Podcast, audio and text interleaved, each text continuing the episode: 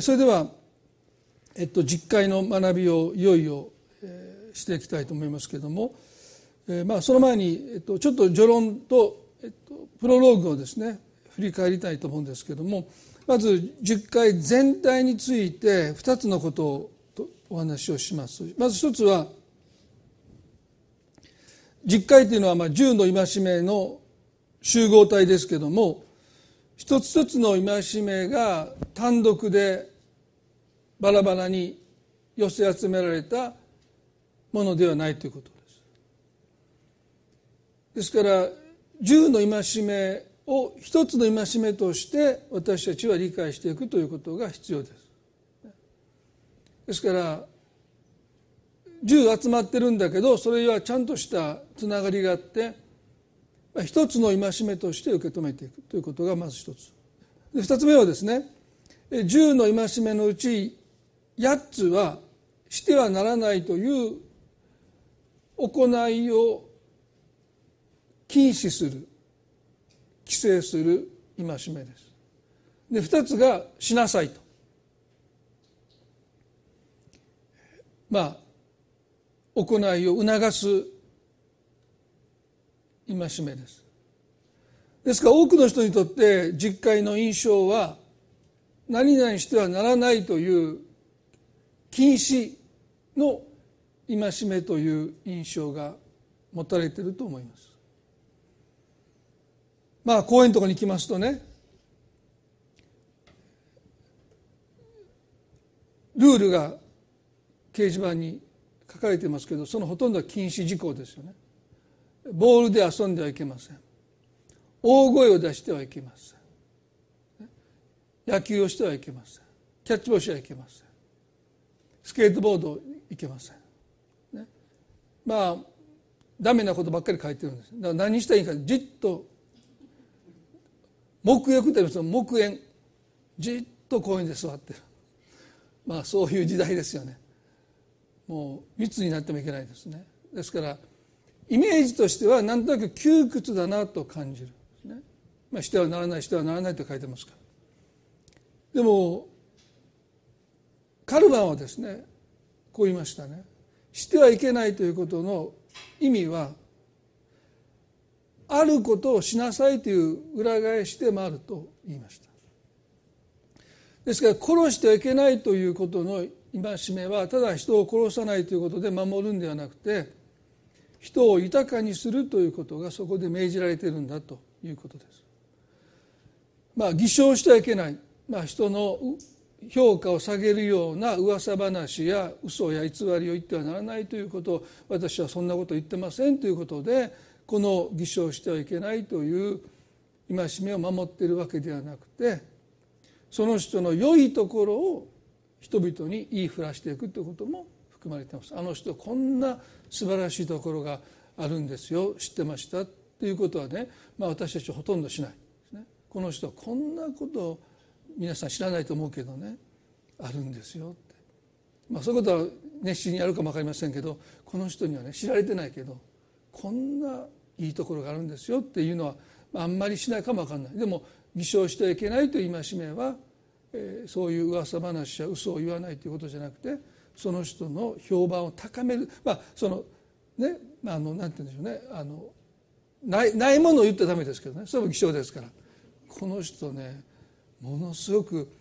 いいところがあるんですよってないのに言ったらダメです。それも偽証してはならないになりますけど、まあ、あるんだったらね、まあ、それを語っていくこと分かち合っていくことも含まれてるんですね。まあ、ですから今回この実会を学んでいく中で、まあ、一つの大きなテーマとしてはしてはならないという戒めを学ぶときに何々しなさいというその神様のメッセージを受け取っていきたいと思いますね。ですから今までこう制約とかということじゃなくてより私たちを能動的に十回に向かわせてくれるそんな学びをしたいと心から願っています。守っていればもういいんだろうというそういう私たちの生活の脇に追いやるんではなくてもうまさに10回に来ていく。それがクリスチャンとして神様が私たちに願っていることなんだ。ですから私たちの心の真ん中にまあ実会を取り戻していきたい。ですね。その実会に生きていくということが神に喜ばれるんだというですね。そういう関係性を築けたらなと個人的には願っています。出エジプト記の20章の2節に私はあなたをエジプトの地奴隷の家から導き出したあなたの神主であるとありますよね。これはエピローグの時に皆さんにあプロローグの時に皆さんにお話をしました。あなたをエジプトの地奴隷の家から導き出したというこのことが聖書における救いの本質ですよね。すなわち奴隷になった人たちを代価を持って買い戻していくということ。ルツキで学びましたよね。ですから「あがない」というリデンプションという言葉は元に戻していくということです。本来の場所に戻していく、ね、それがリデンプションですね。元に戻していく回復していく、まあ、当時は借金の返済に困窮して身売りをして奴隷になるか戦争で負けて捕虜になって奴隷になるかでそういう人を元に戻すためにはそれなりの代価を払わないといけないですねそれがイエス様の十字架のあの十字架の代価なんですよねただでは戻せないですよ昔イギリスに、まあ、J. J. パッカーという有名な神学者いましたけど彼女本の中にですねイギリスの昔ですよ質屋はあがない事務所という看板だったそうです。まあ皆さん死者ご利用なさった方はこの中におられるかどうか分かりませんけど、まあ、私たちの世代はもう死者なんてほとんどなかったんで使ったことないんです。けど、まあ、お金に困って、まあ、母親の形見とかね時計とかを質に入れてお金を借りる。でもそれを何日間かはもちろん売らないわけですよね。ですから約束のした日に借りたお金を返せばそれを取り戻せる。まあそういう意味がリデンプションですね。ですから困窮してあるものを手放すけども後にそれを買い戻していくっていうですね。またに神様が私はあなたをエジプトの家から奴隷の家から連れ戻した買い戻した。すなわちあなたは私のものだと神様がおっしゃる。でこれが救いです。滅びとは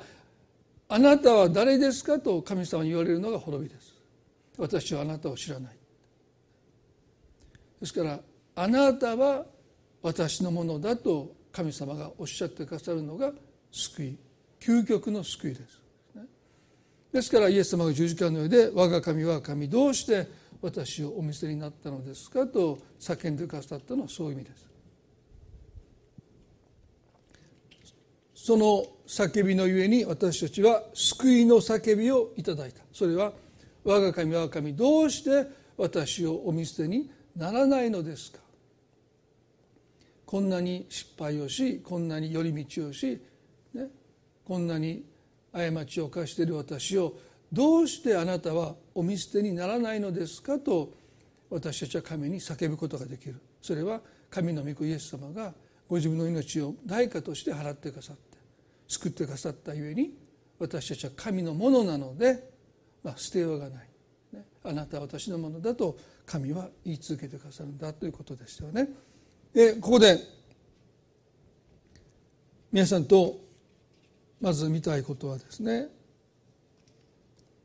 出エジプト記の20の3節。あなたには私以外に他の神があってはならない。あなたには私以外に他の神があってはならない。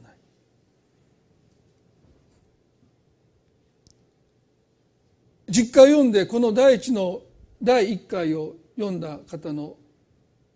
印象の多くがなんて排他的なんだ。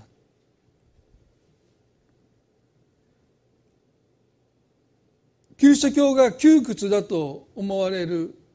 一つの理由がこの排他性にあるんじゃないか。あなたには私以外に他の神があってはならないとおっしゃっ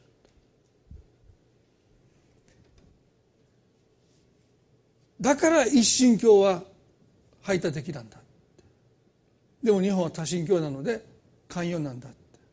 皆さんこれはね非常にね稚拙な考えですね。一神教イコール排他的で多神教イコール寛大。そのレベルで私たちは宗教を語ることはできないですよね。まあ、例えばある人がレストランいろんなレストランに行く人が寛大なんでしょうか。決まったもうこの店しか行かないっていう人が排他的なんでしょう。そんなことないですよね。私の勝手ですよね。ですから神様との関係性が排他的なのか寛大なのかということの意味を変えますよね。キリスト教の神様との関係は愛です。ですから結婚の愛にも例えられます。私以外の人を愛さないでくださいと言われた時に「お前排他的やな」って言ったらまずどつかれます。だからキリスト教が排他的だっていうのは論理として通らないです。それは結婚する人にお互いいろんな人好きになってもよしにしようやって言ってそんな結婚成立するわけがない。イスラエルの民がエジプトを出て40年荒野で過ごしてカナンの地に入った時にその地にはバールという農耕の神が礼拝されてましたね。でイスラエル民族もこの農耕民族ですから雨が降ってなんぼですよね。雨が降らないと努力が実らないわけですからこの雨を降らしてくれる神このバールの神に惹かれていくわけですよねイスラエルの神は全能なんです。何でもできるんです。でも何でもできるっていうのは時にですねアピール力がないんですよ逆に。雨を降らす神っていう方がなんとなくこう惹かれやすいですよね。イスラエルの中では全然雨も降らせるしあのエリアのように火も降らせるんだけど何でも降らせるんだけど全能っていうのは何となくこうぼやけちゃうんですよね。でも雨を降らすっていう神を人々が礼拝した時にイスラエルの民はどう考えたって全能の神の方が勝ってるわけでしょ？全能なんだから。でもね雨を降らしてあの乾いた地で雨を降らしてくれるバールにやっぱ惹かれるんですよ。そして彼らはバールを礼拝していった。雨しか降らせないんですよ。ね、でも雨を降らしてほしいから惹かれるわけですよね。そして彼らはアシュラという神にも惹かれていった。この神も農耕の神ですよね。まあおそらくこの神は雨を降らすということを約束している神なんでしょう。ね。でもし他に農耕の神がいたら彼らはためらいもなくそれらの神にお供え物をしたと思います。なぜそういうことができるかというとバールと神との関係は愛ではありません。キリスト教だけが神との関係を愛に置き換えますよね。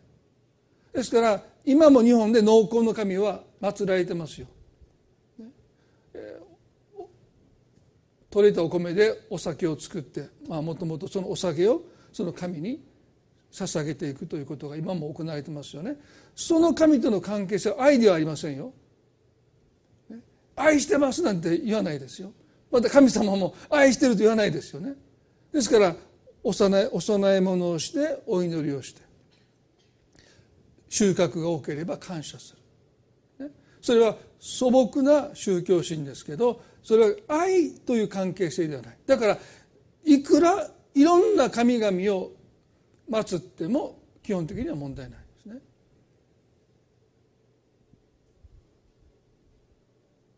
だから多神教イコール寛大というわけではないんですよ寛大さは何も求められてないんですよ。ですね。2人目3人目4人目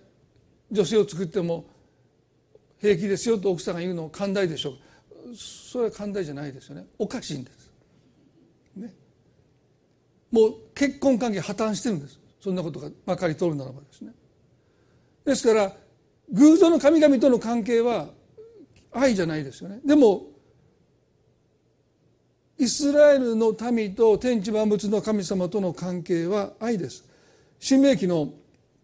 7の8でモーセはこう言いました。しかし主があなた方を愛されたからまたあなた方の父祖たちに誓った誓いを守られたから主は力強い御手を持ってあなたを導き出し奴隷の家からエジプトの王ファラオの手からあなたをあがない出されたのであると言いました。主があなた方を愛されたからと言いました。神様と私たちの関係は愛に始まり愛に終わります。それ以外のものはありません。ですね。日本に福音が伝わった時伝播した時に宣教師たちが一番困ったのは神様との関係が愛であるということを伝える時にその当時愛という言葉が日本語であったんですけどもその愛という言葉の持っていた意味が欲望という意味だったんですね。ですから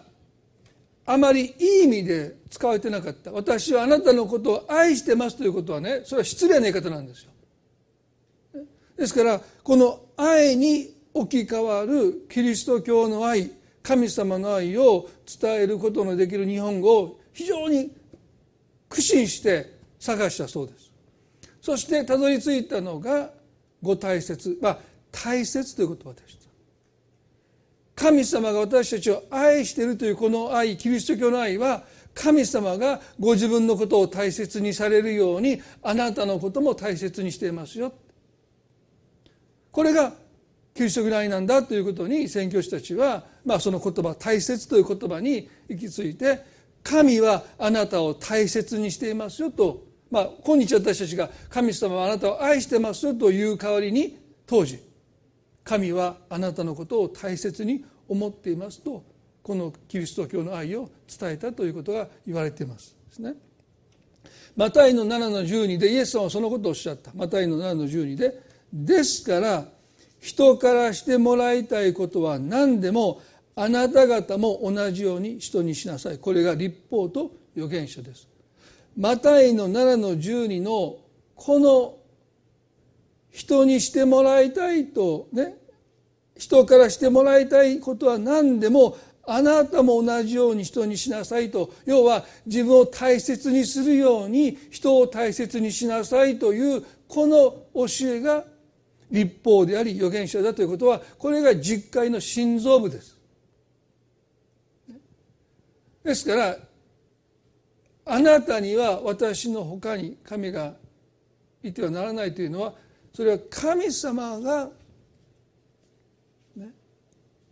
私たちにそうしてほしいと願っていることを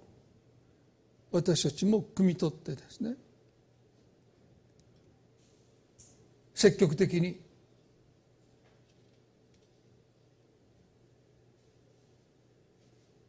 私にはあなたしかいませんあなただけですとそう私たちが神様に語っていくということはすごく大切なんだろうと思いますね。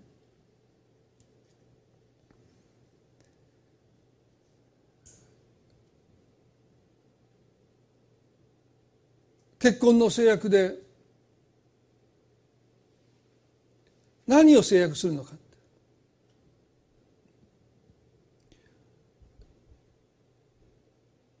健やかな時も辞める時も止める時も貧しき時も夫あるいは妻を愛し敬い慰め助けその命のある限り固く節を守ることを誓いますかと。何を誓ってるのか。私は結婚の式を引き受けるときに、まあ、何回か結婚前カウンセリングをしますけども、まあ、そこでねこの誓い何を誓うか分かってますか？ということをまず質問しますね。で大体皆さんはよく分かってない、まあ、単なる儀式として思ってるので。でそれ説明します。そしてそこで言うことはね何を制約するかというとあなた一人だけを生涯を通して愛していきますということを誓う、まあ、あなた一人で十分ですと。そう告白する。でもしあなたがそのことを心から言えなかったら結婚しない方がいいですよ。まあ大体皆さんムスッとするんですね。ここまで来てなんだこの牧師はでも後で文句言われるよりは先に文句言ってた方がいいですね。なんで先生もっとはっきりと言ってくださらなかったんですか。結婚する前にまだやり直す思いとどまる時間はありますよと言います、ね、もしあなた一人で十分です。心からそう言えますか？こんなにたくさん男性がいてこんなにたくさん女性がいて。でおそらくあなたが結婚するよりももっと綺麗な人ももっと男前の人ももっと優しい人ももっと能力のある人ももっと継続の人もこれからいっぱい出会うでしょう、ね、しまった。もうちょっと。待っとけばよかったって思うかもしれませんよ。それでもあなた一人で私は十分です。そう誓いますか？うんって言ったらちょっと結婚まだ待った方がいいんじゃないでしょうか。あなたには私以外に他の神があってはならない。ここで求められているのは制約の愛です。私一人で十分ではないか問われてる。私一人では役不足かそう神が問うとわれる。宗教改革者のルターはですねこの第一回の戒めを一人の神を持つことだと言いました。まあ言えばあなた一人で十分ですと。告白することだ他の神々は私には必要ありません。あなた一人で私は十分満たされています。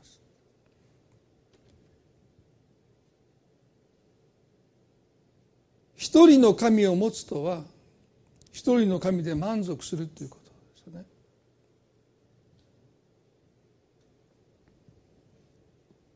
ですからこの第一回の戒めを守るということは神様あなたお一人で私の心は満足しています。朝目が覚めて私たちは神に向かって神様あなたお一人で私の心は満たされています。そう告白して生きるということがこの第一回の戒めを守るということです。別にいろんな偶像の神々のもとに心惹かれていくということじゃなくてより積極的に能動的にこの戒めに生きるということは神様お一人で私は満ち足りていますまあジョン・パイパーというですね、まあ、もう引退した牧師がいて非常に彼を私は尊敬してたんですけど彼はですね私たちが神にあって満足するときに神は栄光を受けになるという、まあ、その有名な言葉を彼はよく使うんですね。私たちが神にあって満ち足りるときに神様は栄光を受けになるんだ。そうだと思いますね。神を礼拝するとは私たちが神にあって満足しているということ。神にあってお一人のこの方によって私の魂は満ち足りていますと告白することが礼拝です。ですからダビデは詩篇の23編の1でこう言いました。主は私の羊飼い私は乏しいことがありませんっていうのは礼拝なんですね。神様あなたお一人で私は満ち足りていますとダビデは告白した。これが礼拝なんですよね。礼拝とは魂の満たしと切り離すことができないばかりか私の魂を満たしてくれるものを私たちは基本的には慕い求めて礼拝します。ですから基本的には無神論者はいないんです。神を信じないと言いながら自分の心を満たしてくれるものを人は慕い求めそれはまさに礼拝してるってことですよね。だからあの芸能人のことをアイドルと言いますよね。あのアイドルというのは偶像という意味ですから。ですから神様にしか満たせないのにアイドルを神であるかのように心を満たしてくれる存在であるかのように慕い求めるということは礼拝してるってことですよね。でそういう意味で私はねアイドルの追っかけをしている人の方がよっぽど宗教的ですよ。僕勝てないと思いますよ。その人のうちわ持ってねその人の名前書いた T シャツ着てね鉢巻き巻いてねそんなに声出して今度は僕イエス様の鉢巻きイエス様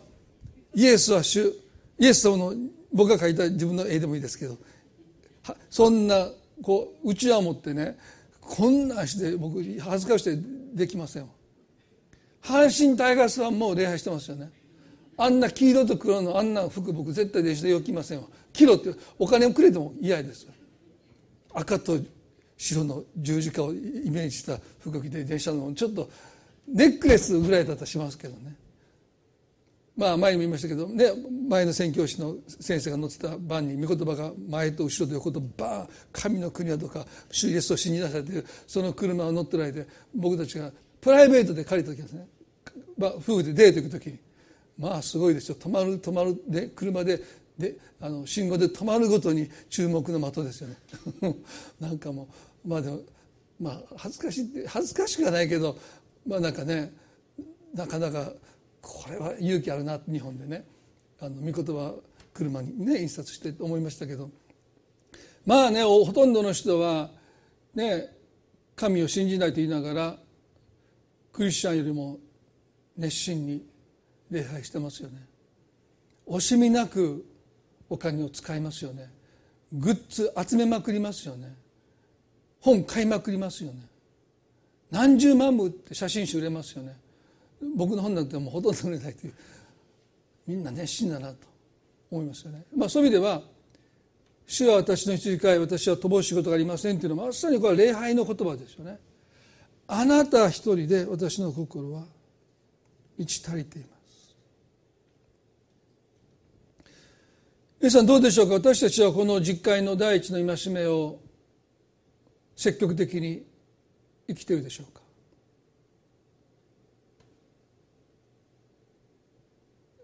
神様を慕い求めて鹿が谷川の水を慕い求めるように主よ私の魂はあなたを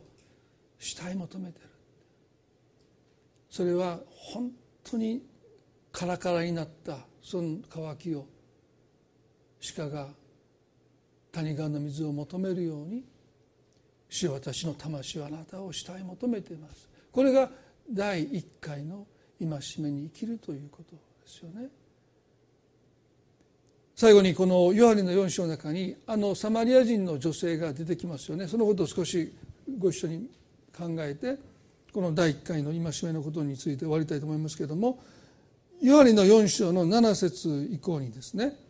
このサマリア人の女性とイエスの出会いが記されています。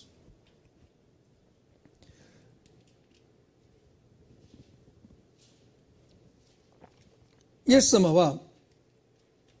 あ7節じゃなくてそのもう少し前からでもいいですね。このお昼の時間にサマリアのヤコブの井戸と呼ばれたヤコブが掘ったとされているこの井戸の傍らに座っていた。でこれだけでも非日常っていうかユダヤ人はサマリア人の町に入らないのでイエス様がそのサマリアの町に入ったということを、まあ、その前では歓迎されなかったとも書いてますけれども、まあ、その町にお入りになって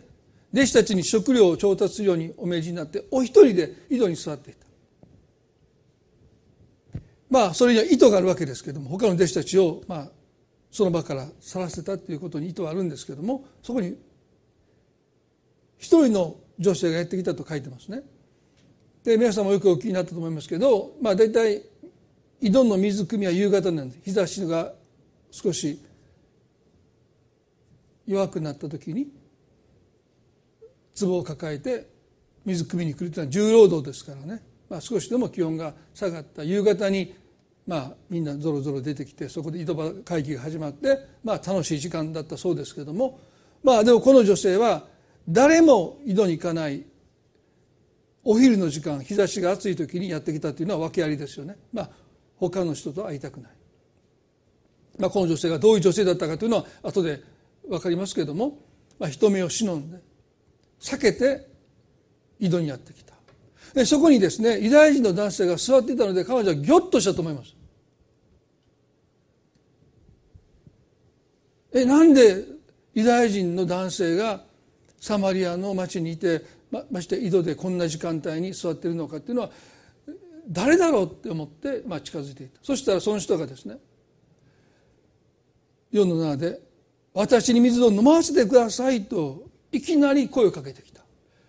彼女はびっくりしたんですね。あなたはユダヤ人なのにどうしてサマリアの女の私に飲み水をお認めになるのですかって。そしてその後にユダヤ人はサマリア人と付き合いをしなかったのであると書いてありますよね。まあ皆さんね彼女の驚きって言ったらおそらく相当驚いたと思います皆さんもし街中でペットボトルを持って歩いてて隣のおっちゃんがね水ちょうだいって言ったらどうしますか？えー、このペットボトルの水そんなあげないでしょ、お嬢ちゃんって言われてちょっと水もらえませんか？って言われたらえギョッときますよね、まあ、前も言う私あの重曹の銭湯で隣の人にシャンプー貸してって言って男の子ギョッとして逃げて帰りましたからね。だから男の人が女の人に水ちょうだいって言われたらそれは見知らぬ人から声かけたら「えっ?」てそんな「はいどうぞ」って渡す人は、まあ、いないかもしれない。まあ彼女相当驚いた。どうしてユダヤ人のあなたがそれも男性がサマリアの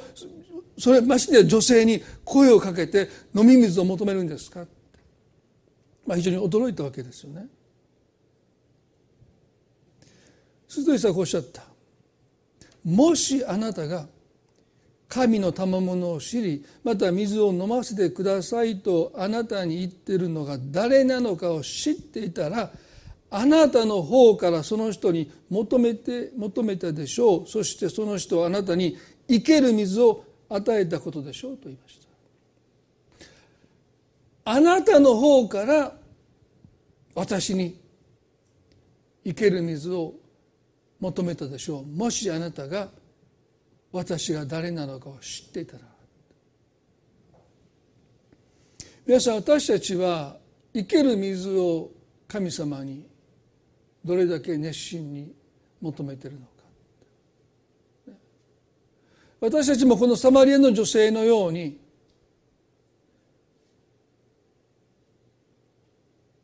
あなたは水を汲むものを持っておられない。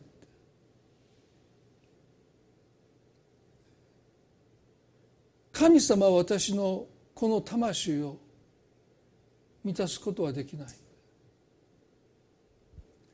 あの事柄が解決しない限りこの願いが叶わない限り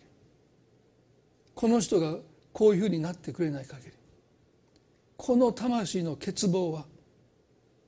神様をもってしても満たすことができないとどこかで思い込んでいないでしょうか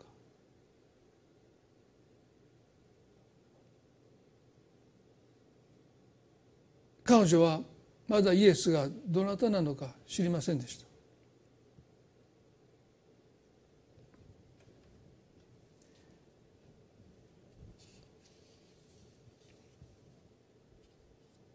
11節で「あなたは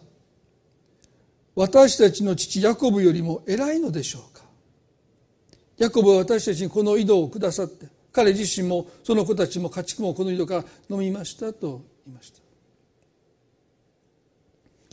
彼女は素朴な疑問をぶつけた。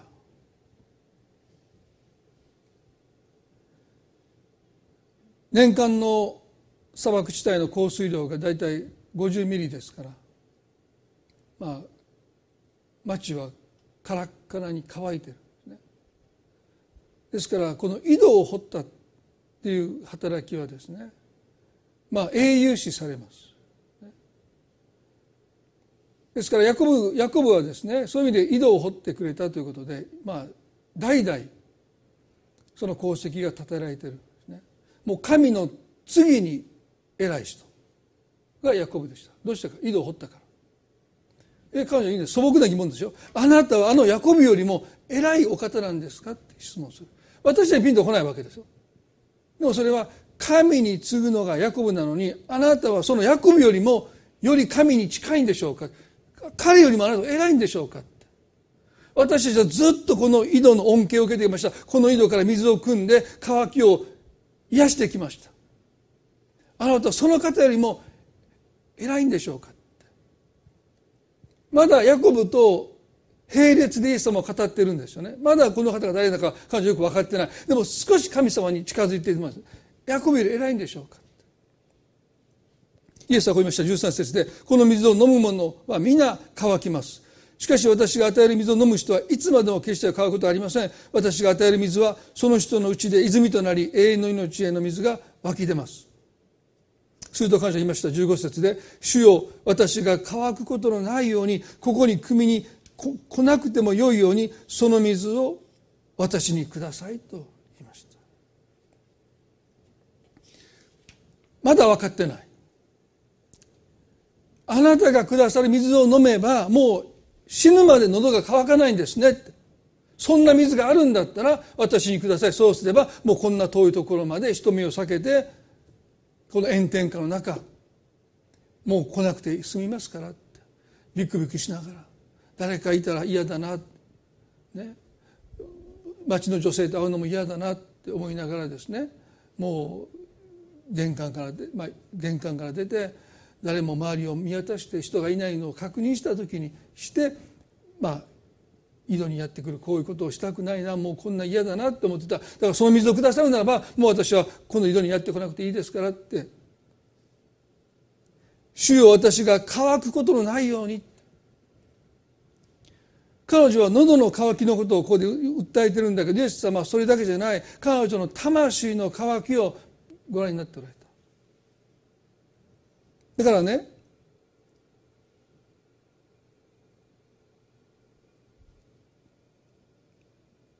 その水を私にくださいと求めた彼女に対してイエス様おっしゃったことは行ってあなたの夫をここに呼んできなさいと言いました。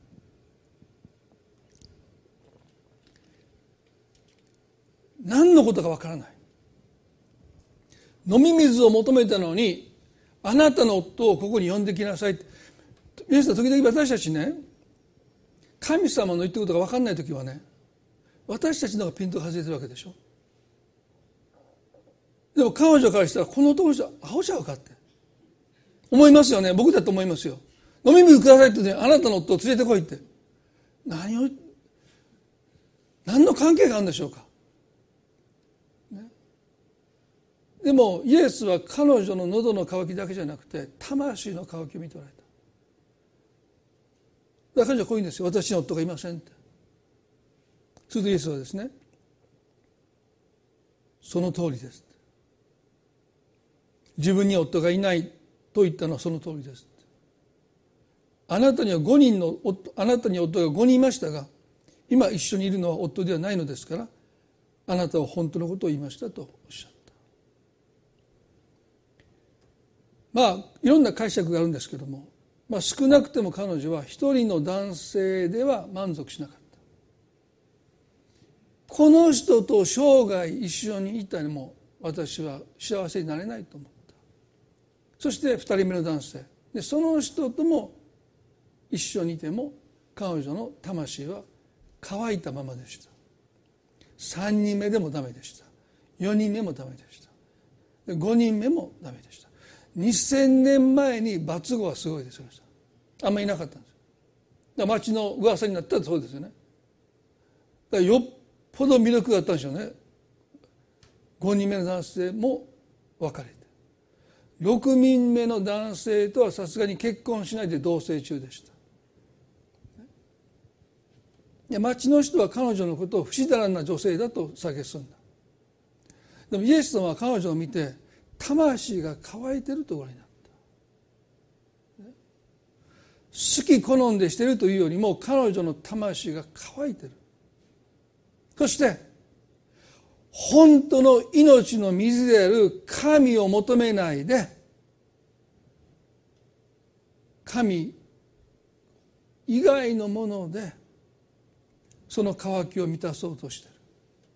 皆さんね海で遭難して海水を飲んでしまったらどうなるかその時は喉の渇きが一瞬癒えたかのようですけれども、まあ、体内に塩分が入るので、まあ、体がその塩分を外に排出するために、まあ、汗が出たり尿が出たりしてますます体内の水分が失われますよね。ですから私たちが自分の魂の渇きを命の水である神様の愛によって満たすことをしないでそれ以外のもので満たそうとすればするほど渇きは増し加わるんですよ。ですから海水を飲んでると同じなんですよ。一人目の男性でダメだった二人目の男性と結婚した時に彼女の中で前と渇きが同じじゃないんですよさらに渇きは激しくなっていく。3人目4人目5人目そして6人目の男性とのこの関係の中で彼女の魂は満たされるどころかますますその渇きは激しくなって依存するっていうのはそういうことなんですよ。最初得た満足と同じ満足を得るためにはより多くのものを取り込まなければ同じ満足を得れないのででもお酒の量はどんどんどんどん増えていくし薬物もどんどんどんどん強いものになっていくし人間関係もどんどんどんどん深みにはまっていくわけでしょ。同じ満たしを得るためにはさらに大きく要求されるので私たちはその依存関係の中に陥っていく。でもどれだけ求めてもそして満たされても依存関係に落ちないのは神様の生ける水神様の愛だけです。どれだけ私たちがそのことをしたい求めてしたい求めても私たちは依存関係にすなわち支配されるということはありません。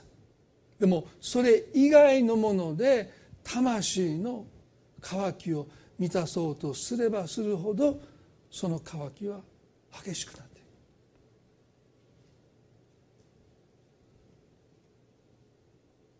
彼女はおそらくもう限界まで来てたんでしょうね。この6人目の人との関係が破談するともう彼女は人生に絶望したんじゃないかなまあ間一髪というか本当に神様が彼女を待っていて。そして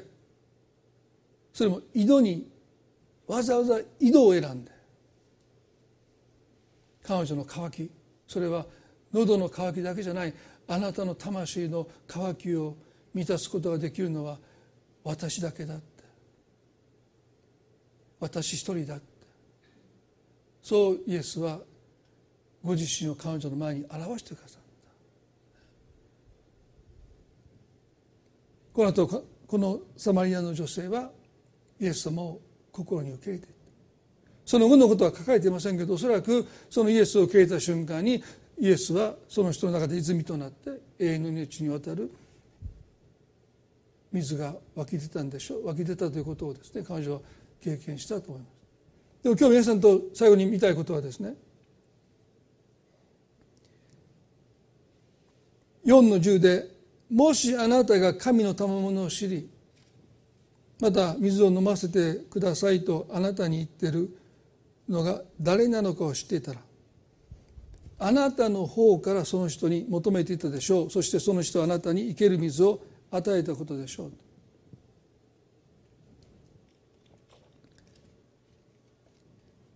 10回の10回の第1回は誰があなたの心を満たすのかということが問われている。そして私たちはこの問いかけに対して「主よ私はあなたお一人で満ち足りています」あなたお一人で私の魂は満足します。そう心から言えるようにこのお方がどのようなお方なのかということを私たちはもっともっと知りたい。全能なる神ですけどあなたの魂の渇きをピンポイントでそれを専門に満たすことのできるお方でもあります。こんな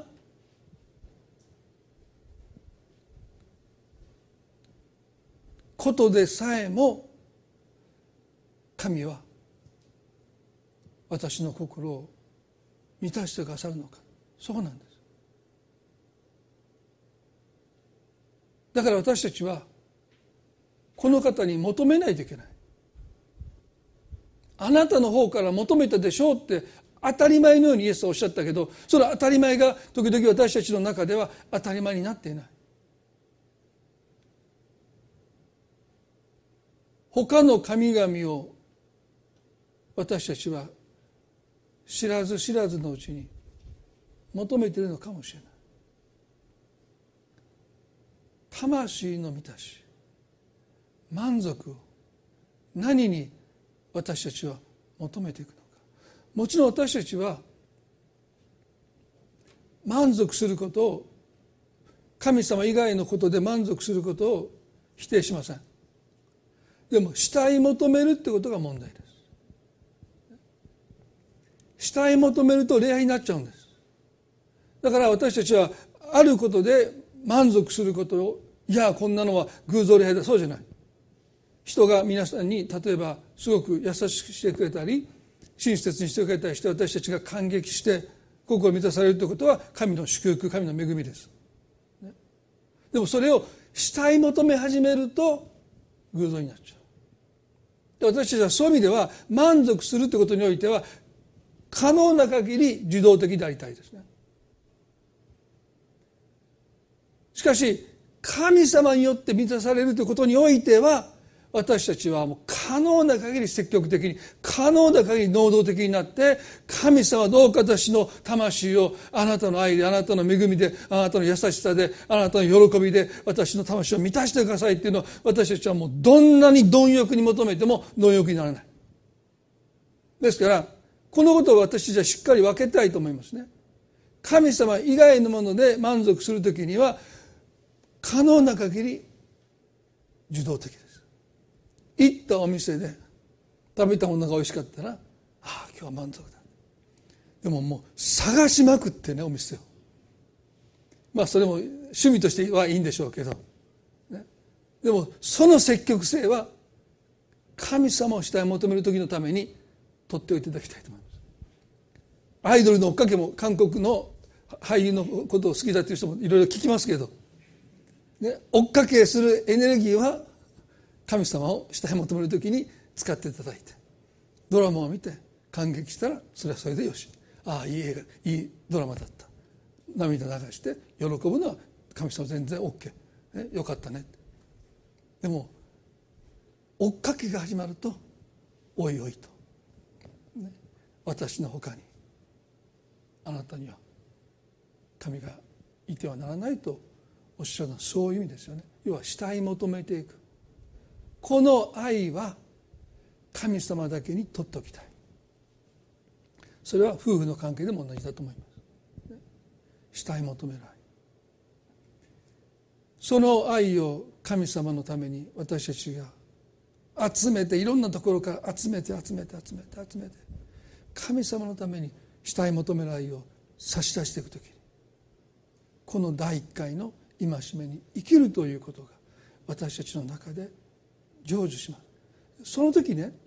神の国とその義をまず第一に求めさいそうすればその他その他のものは後から与えられるというこの約束すなわち第一の戒めを私たちが守るならば2位から10までの戒めはもう当然のように私たちの生活に収まってきます。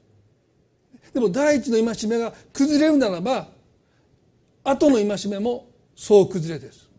ですからそういう意味ではこの最初の神を慕い求めるというこの愛を私たちは分散してたならばかき集めていきたいですね。そしてそれを神様にこれあなたのものです。これが私の礼拝ですって言って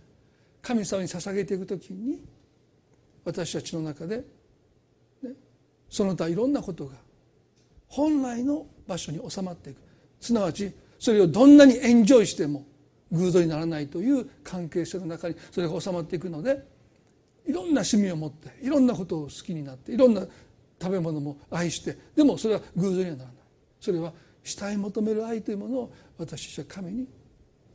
礼拝として捧げているので全てのことは収まるべきところにちゃんと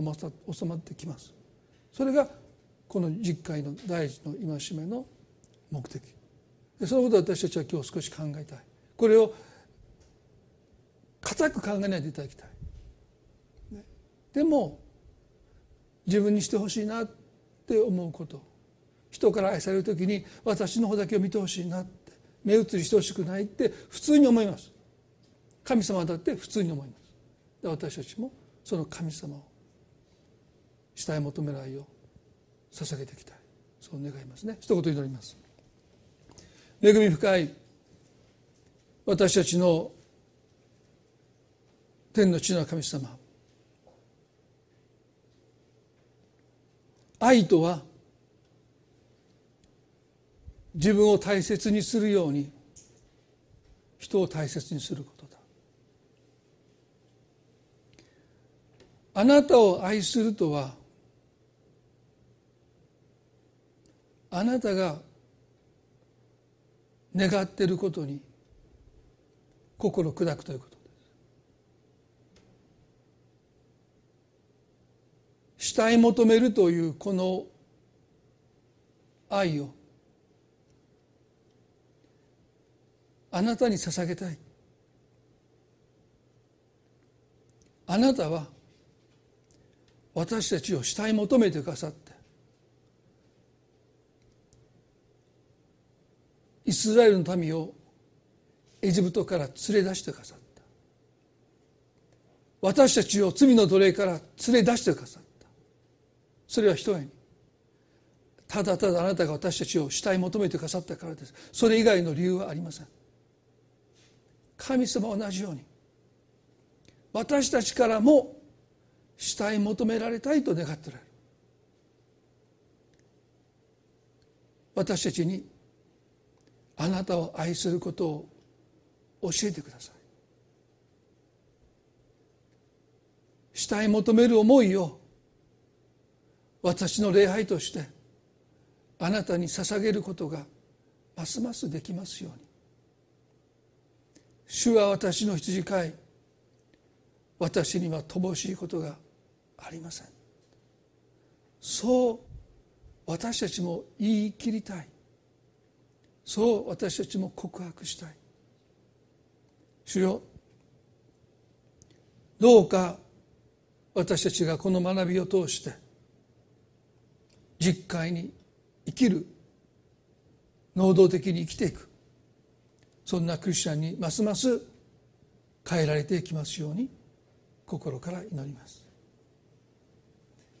今日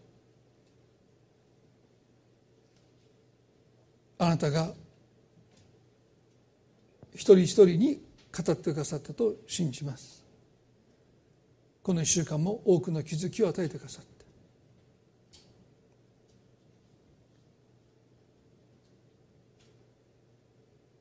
私たちの目を開いてくださって。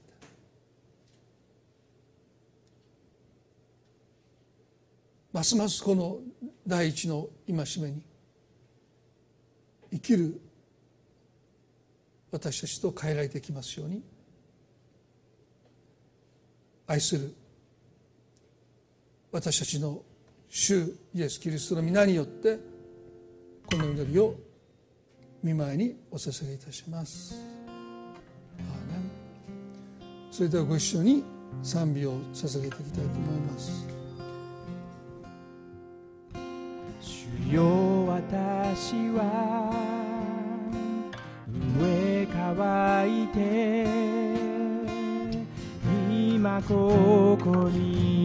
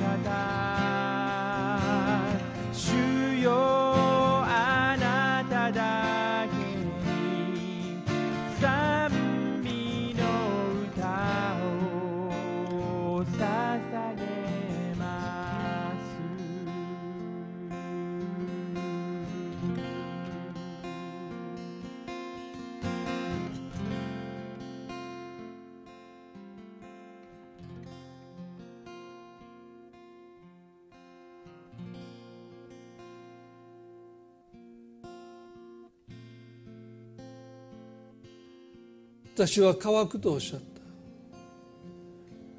なぜこの方は十字架の上で私は乾くとおっしゃったのか。私たちの乾きを身に受けてくださった。私たちの代わりに捨てられてくださった主は私たちが捨てられることのないようにと身代わりに捨てられてくださった。同じように私たちが神様に満たされて生きるためにこの方が十字架の上で乾いてくださった。ローマの兵卒は痛みをや和らげるという目的で薄いブドウ酒を含んだ麺をイエスの口元に差し出しましたけど彼はそれを飲まなかった。それは痛みを和らげることを拒んだだけじゃなくてその渇きを癒すことも拒まれた。それは神の満たしが一滴たりとも失われることなくあなたに注がれることをイエスは十字架の上で願ってくださったからです。今日あなたの魂が乾いているならば私は乾くと口にされたイエス様のこの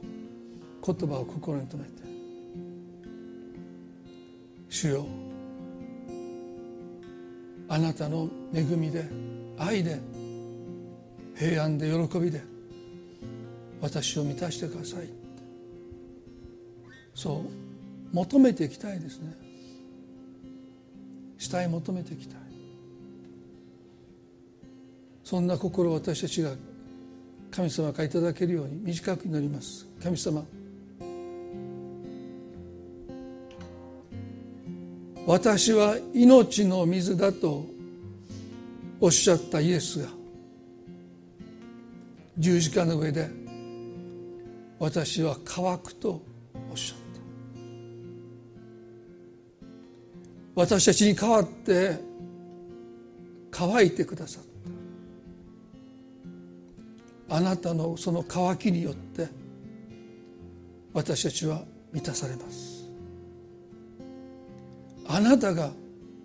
乾くとおっしゃってくださったので私たちは満たされますと告白できます。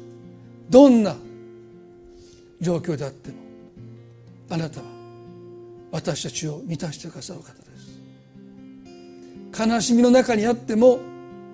喜びで満たすことのできるお方です。主よあなたに心を開いてあなたの満たしを鹿が谷川の水を下へ求めるように私たちも求めていきたい。主を満たしてください。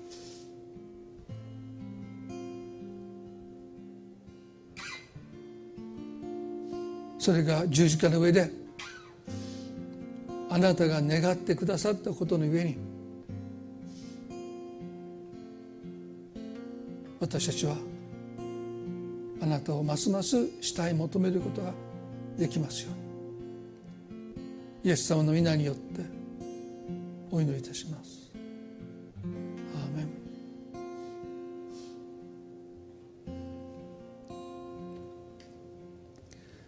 んそれでは今朝の礼拝これで終わりたいと思います。